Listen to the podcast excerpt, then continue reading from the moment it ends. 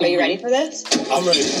you got your earbuds? Yeah, I got them in, so should be good to go. So I gotta ask you, because the podcast is called Behind the Wheel, are you always behind the wheel? Sometimes, yeah. So, living in Baltimore, in the inner city, I was present when the Freddie Gray riots occurred. Baltimore was actually the first city in America to come up with a essentially legal way to ban African Americans property ownership within white residential areas. Snack Nation is a two sided marketplace where we introduce artisanal and emerging uh, brands, mainly snack brands, to consumers at key moments where they're most engaged. Hi, I'm Derek, and this is Behind the Wheel, a show dedicated to highlighting the accomplishments of ordinary people who are doing extraordinary things within their communities. Check us out on Spotify, iTunes, or wherever you find your podcasts.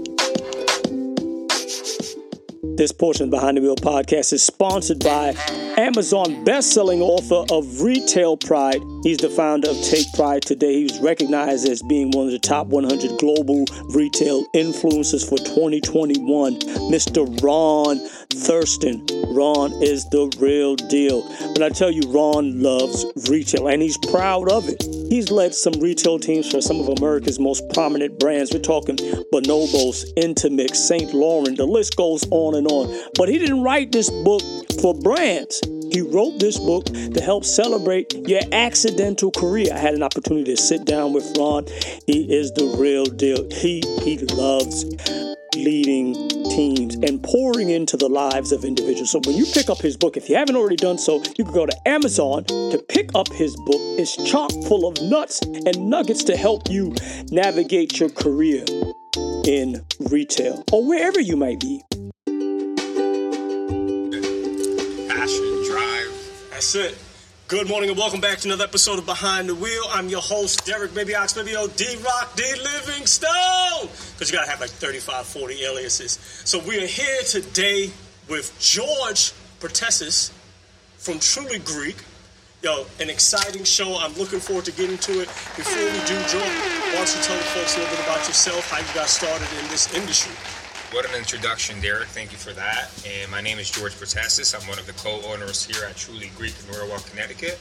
And it's a family-run operation. My other partners are my mother, my father, and my sister. Can't go wrong there, right? Family so business. What a is family that like? business. I think we need a reality TV show here. a reality Yeah. TV show. Listen, when I tell you coming into this place, it is beige now. You see the decor, um, very classy, very clean, very a well-oiled machine. This is reminiscent of what a tavern would look like in Athens, where we're from. And you know, you go there. These uh, chairs are very popular. They're called Taverna chairs, and all these decorations here on the shelves are from my grandmother's house way back then. And they did everything by hand. Oh, so this is this is a- actual grandma's. Yeah, a lot of this stuff. Um, how you served Greek coffee in that tray. Uh, they used to make uh, flour, bread, in that sifter over there. The ironer, pots. Um, that's a, a scale over there. So it's nice to bring back their memories to a place where we come every day, we see it, and it's reminiscing of the past. So So now, how long have you been in the business, George? myself, um, just when we started this five years ago, but you know, growing up, the best moments I've had with my family were at the diner, and know, I was I would always visit my father there because he was always working, and you know, I would help him out, wait some tables, bust some tables, wash some dishes. Was that like was were we getting paid, or was that like sort of like a? Uh, Uh, it was a little child, uh, uh, child slavery, as per se. But you know, all my the greatest life lessons I've learned are through that business, or in general in any business, and um, I wouldn't take back those memories for anything. Yeah, I used to go to work with my pops. Um, it was sort of like mandatory. I thought it was. I was excited at first because my brother would come home and he would get these cakes after it was like payday. I was like, oh, this is this is gonna be good. What did your dad do? My pops is a carpenter. Carpenter. Okay, Yeah. that's a great life lesson. Uh, I think that's a job, and this job too, especially that Amazon cannot take over. Yeah. You know, so you know, you work with your hands. It's not something that a robot could really take over. I mean, I'm saying that now. We'll see in 20 years, but you know, you do need a human behind this kind of business. Yeah. And same with the carpentry business too. And so your dad, I would come in, and he would be seated over there in the Yep. corner, got his laptop out, Mm-hmm. a Mac. I'm like, okay, so we could talk because he's, he's. I'm like, oh, this guy's he's serious, He's serious. low key, you know. When I would see him, he would sit down low key. You tell me he's high energy. What's your Oh, pop's yeah. name? Uh, John. John. Yep. Okay. John, and um, you know we have a Greek tradition where you always get named after your grandfather. So in my situation, my great great grandfather was George. My great grandfather was John. My grandfather was George. My father's John. I'm George, and hopefully, if I have a son one day, it'll be John. So like that's how we kind of uh, name ourselves. And same with the women too. After the grandmother, and um, you ask what he's like, and I think definitely high energy. He's very um, passionate about what he does, and when he speaks, some people think he's yelling, but he's really not. It's just like him being who he is. Mm-hmm. And I remember one time a customer came in. We had a couple of orders, online orders, Ubers, all that stuff. So there was a high intensity because we were, you know, cranking out these orders. And he was kind of dictating, like, you know, oh, you go do this. Uh, you know, you go get the fries. Uh, go get some more uh, green beans. Go cook this, cook that. So he was high energy. And this lady who happened to be an EMT was like, George, um, you know, I'm an EMT. Is your father having a heart attack right now? I'm like, man, that's he's not having a heart attack. This is he's doing what he loves. This is his element. That's who he is, mm. and he's just, you know, that, that's his energy level. So mm. yeah. so when I would come in before, it was blue, mm-hmm. and there was just something that would strike me about the manager. I could tell he was the owner and the leading the operation, but he was out front. But it wasn't as if you know, this was a micromanager. This was okay. He's he's involved. You could tell he's passionate and he mm-hmm. cares about the business. Yep. And I had this thing from retail where I go to the restroom because I got to go sometimes. So I would want to make sure that they're clean. This, this place is always pristine. Mm-hmm. So I'm like, this tells me something about the Absolutely. owner. It tells me something about the, the place. But the color was blue before, mm-hmm. and then it switched. I'm like, well, what happened here? What happened? Yeah. So I asked him. He was like, we, we, we went through a transition, you mm-hmm. know. So tell us about that transition. Well, that's a two-part question you asked about the cleanliness and the transition. But as far as the cleanliness goes, you know, I mentioned this is our second home here, and our employees are our second family. You know, sometimes I see them more than I see my wife or my own family, right? So, with that being said, in the Greek culture, when you have people over, you know, your house better be spotless. You better have a you know, a nice presentation, bring out food, bring out drinks. It's the hospitable nature of the Greek people.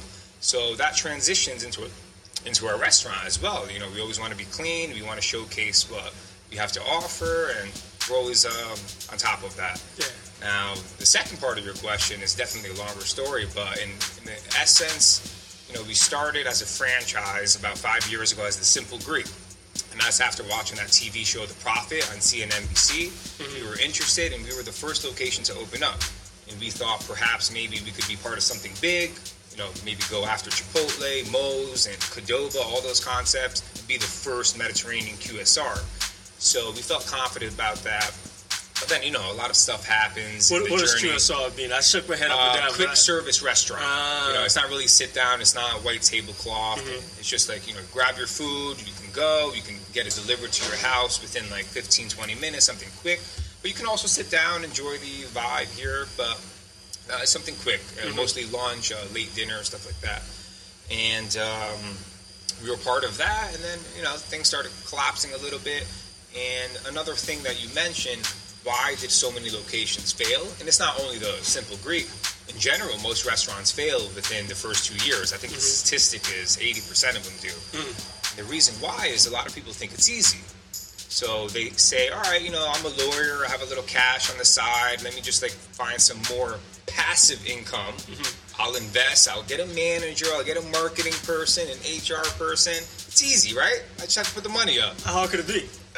How hard can it be? And it really isn't. And they put all their life savings to a restaurant and they realize it's not that easy. You know, the profit margins are very slim.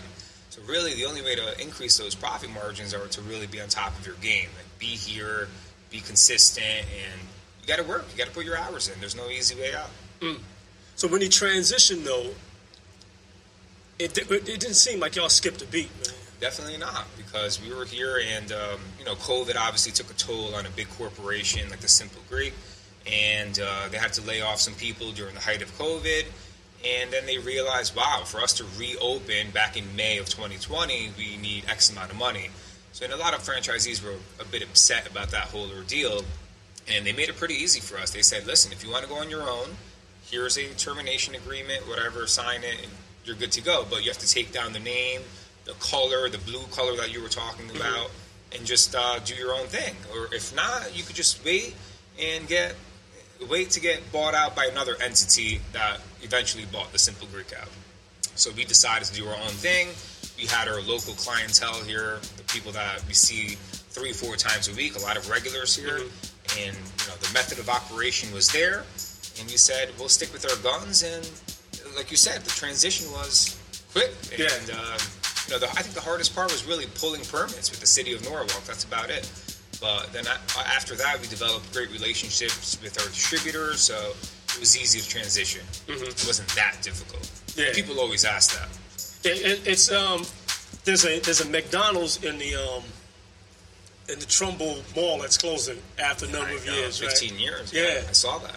I'm like, okay, they can't buy it out and just start flipping burgers. Exactly. That's a wrap. Mm-hmm.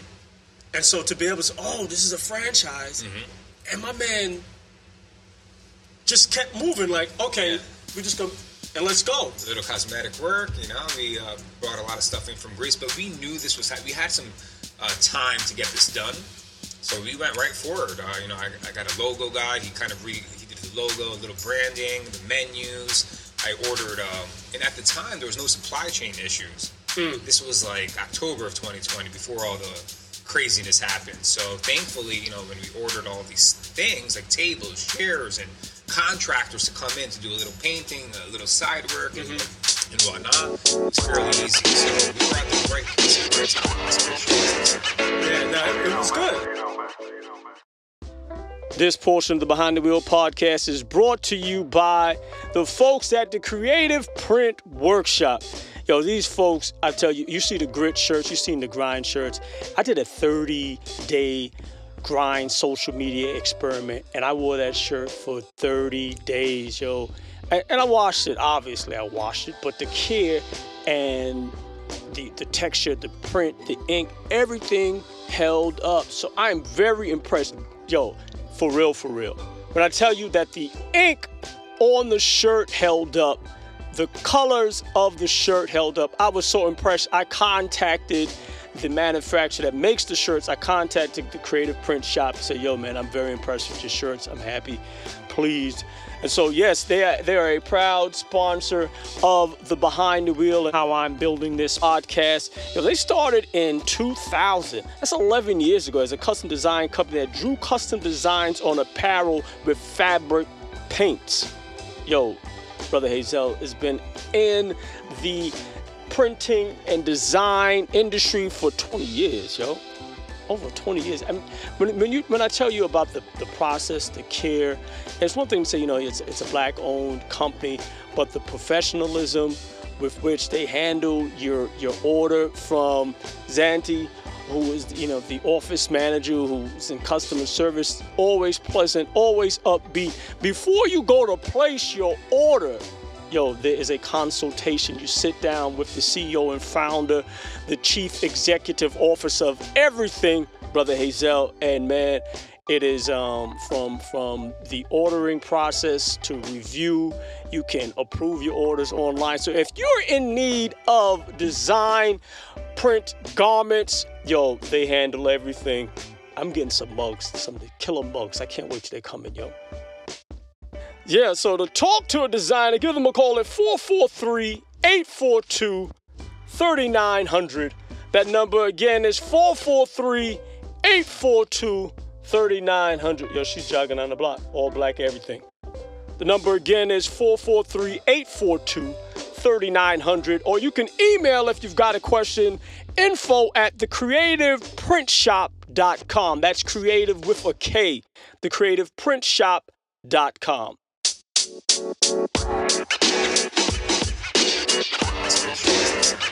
no, it was good. It was good. So I said to your pops, listen, um, I'd love to have you on the show. Me? You want me on the show? I'm like, yeah, I think your stories are good. I'll talk to my son. He'll be yeah. good for that. I'm like, yo. You're good yourself, yeah. This is the, yeah. I mean, it, it is said he'll be in a little later on. Yeah, he'll probably be here any second. He'll come in and say, "Yo, listen, what's up with the thing in the back?" I'm like, "I would move the thing in the back." Yeah, yeah. What thing in the back? What are we talking about? But that's just operations. Exactly. Yep. Operations and just being on top of your game. That's it. Mm-hmm. You know, consistency. So, what is it like working um, working for for, for family members. You know, it has its good moments and its bad moments. You know, mm-hmm. like. Um, I mean, if I wasn't working in this business, maybe I would have gotten a corporate job in the city, and I would come home for the holidays, maybe Christmas, Easter, Fourth of July and I didn't really grow up that way. Like you know, I grew up in the way where my grandmother grew, uh, raised me. Like she was always around. My grandfather, and you know, we call him Yaya Papu in Greek, and always around the family. My mom, my dad, and we're on top of each other all day. Mm-hmm. Like no privacy whatsoever. so for me to transition into that like corporate lifestyle where I'm alone in a 500 square foot studio in Manhattan or wherever, Boston. I'm like, I, I don't know, is that me? Like, it's, it's not in my blood. And I'm like, you know what? I'd rather sacrifice that and be with my family all the time. You know, we might fight here and there, but mm-hmm. it's good fighting. It's yeah. not like it's nothing bad about it. And, uh, I, th- I, find it very enjoyable. And I know, like in 20, 30 years, just how my father would say stories about him and his father working together, I would be saying the same thing to my kids. Mm. You, know, you know, way back when and all that. So I listen to uh, Gary Vee sometimes, and he talks about you know working in the store, the liquor shop with his pops. Mm-hmm. So I'm like, so you have this entrepreneurial gene. Okay. I don't know if it's a gene, but I think you got. I think there's a gene. I mean, work, being around it, it's like this is. I've just seen. I, you saw generations of this. So this is like, this is just in you. And you know, you. I'm sure Gary Vee learned more with his father in like the one or two years he was with him than he did in the rest of his career, opening up different businesses, NFTs, and uh, you know he, will eventually buy the New York Jets. Mm-hmm. You know, like that's that's what his goal is, and yeah. he's probably going to do it. But you know, he always uh, he always talks about how his journey always started at the wine store and uh, you know creating relationships with customers, knowing mm-hmm. what they like. And he studied that game, and he did really well at it. Yeah.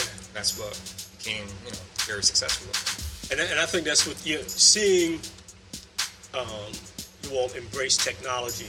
Uh, so Uber, Grubhub, mm-hmm. and, and, it's clean, it's fast, it's in and out. There's oh, this yeah. relationship. It's mm-hmm. just, it's impressive, man. Absolutely, and I always say this: like back in the day, any Greek or any culture, but let's just say the Greeks, for example, they would come to this country without speaking one word of English. Mm-hmm. They were able to become successful. American dream, buy a house. There were dishwashers, cooks. They were able to buy a house. Now you translate that to today's society. You know, I don't know if a lot of these people could translate with all the technology that's going on. Like, you know, you have to be adapting constantly, like pivoting your business. Like, you can't just like say, "All right, I have a business here," and like let it run. Yeah. Like, you have to go on the Ubers, despite them taking a big chunk of your change you have to like have your online presence. You have to invest in marketing, and um, it's a constantly evolving game. Yeah, that is that's there's a um someone who's a, a, she has a beauty salon here in Norwalk, and when she came, she was she was doing here washing, and now she has a, a school. Nice. And doesn't speak English. I'm like, yo, this is that is a thing. Like, how I did, love it. I admire that. I'm like, how could you like we had an accent. I come from Barbados, so we had an accent. So it's English, but it's you have an accent. You know, you talk a little funny and you count a tree, and it is, but it's, it's still English. To not to be able to s- speak the language and then succeed in business and go through from washing here to now you have your own school, school and yeah, that's that's that's incredible, man. What's the name of that beauty salon? Um, it's on Main Street. I forget the name. Down in. I'll yeah. find it. So no, yeah, That's it's, impressive. Yeah, it is. Good for her. That's really an American dream story, and you don't really hear those too often No. now these days. But And those are the kinds of that. stories that I that I want to tell. And this is why I wanted to come and and, and have you guys on the show. Uh, hear about your stories, like yo, my son would be a good person to talk to. I'm not doing the accent. So what am I drinking here? so you are drinking Greek coffee. You like it? Mhm. It's a little bitter, right? But I think um, there's been a lot of studies. So there's an island in Greece. It's called Ikaria. Maybe Ikaria. you've heard of uh, Icarus and Icarus, the Greek mhm. god and whatever. And really, it's the island where people forget to die. That's what they call it. Okay. And I believe it, it was either CNN or some big channel wanted to do a study or an investigative report on how these people live so long. How long were they living? Like the average person would die at like 100, 105, which is crazy, right? Mm-hmm. This is like 20 years ago. Without like hospitals on the island, none of that stuff. And they went to the island and they started interviewing everyone. uh, the you know maybe the generation that was around 60, 70, like what makes your parents live so long? Mm-hmm. And really, they studied what they ate and what they drank. And every morning, all those people on the island drink Greek coffee. And what Greek coffee is is very fine ground coffee, where you have to like cook it with water or boil it with water. And uh, I guess like the contents of it is very good for your digestive system and. Uh, it's, it keeps you very sharp uh, mentally, and That's just- what your pops is on, like four. exactly. Yeah. He's probably like a two, three day Greek coffee drinker. And they drink Greek coffee twice a day. They drink wine once a day, uh, heavy in fish and vegetables, anything local. And um, I think that's what it is, the key to life. And if I can just at least drink the coffee component of it, I know there's a lot of garbage and food uh, around us, but I'm like, you know what? I like it. It's part of my culture. Why not drink it? Go for it. You know, I so you. that's what we're drinking, and it's kind of like a ritual for me. I love the smell. I love the process of making it. So what do you do? You it, you pour it off after you boil it, and Uh, so basically, you put like tea, uh, two tablespoons of coffee, the fine ground coffee. You fill it up with water. If you want to put sugar, you add it, and you boil it over the stove. And after like about maybe like three, four minutes, it starts bubbling, and that's the indication that it's ready to go. And then you just pour it over Okay. right into your cup. And as a matter of fact, I believe a lot of older Greek women, with all the bubbles on the Greek coffee, they could like predict your future. Like, nothing witchcraft or anything, but you know, there's something behind that as well. yeah, what do they see in your future? I don't know, my. Let's hope it's a good one, and um, definitely a family man, hardworking guy. Maybe we open up some more locations, but you know we're patient people, so you know I, I- like to focus on today. Today, I got you, George. Thank you so much. It's been a pleasure. I appreciate you, man. Derek, thank, you. Always a pleasure. All right, man.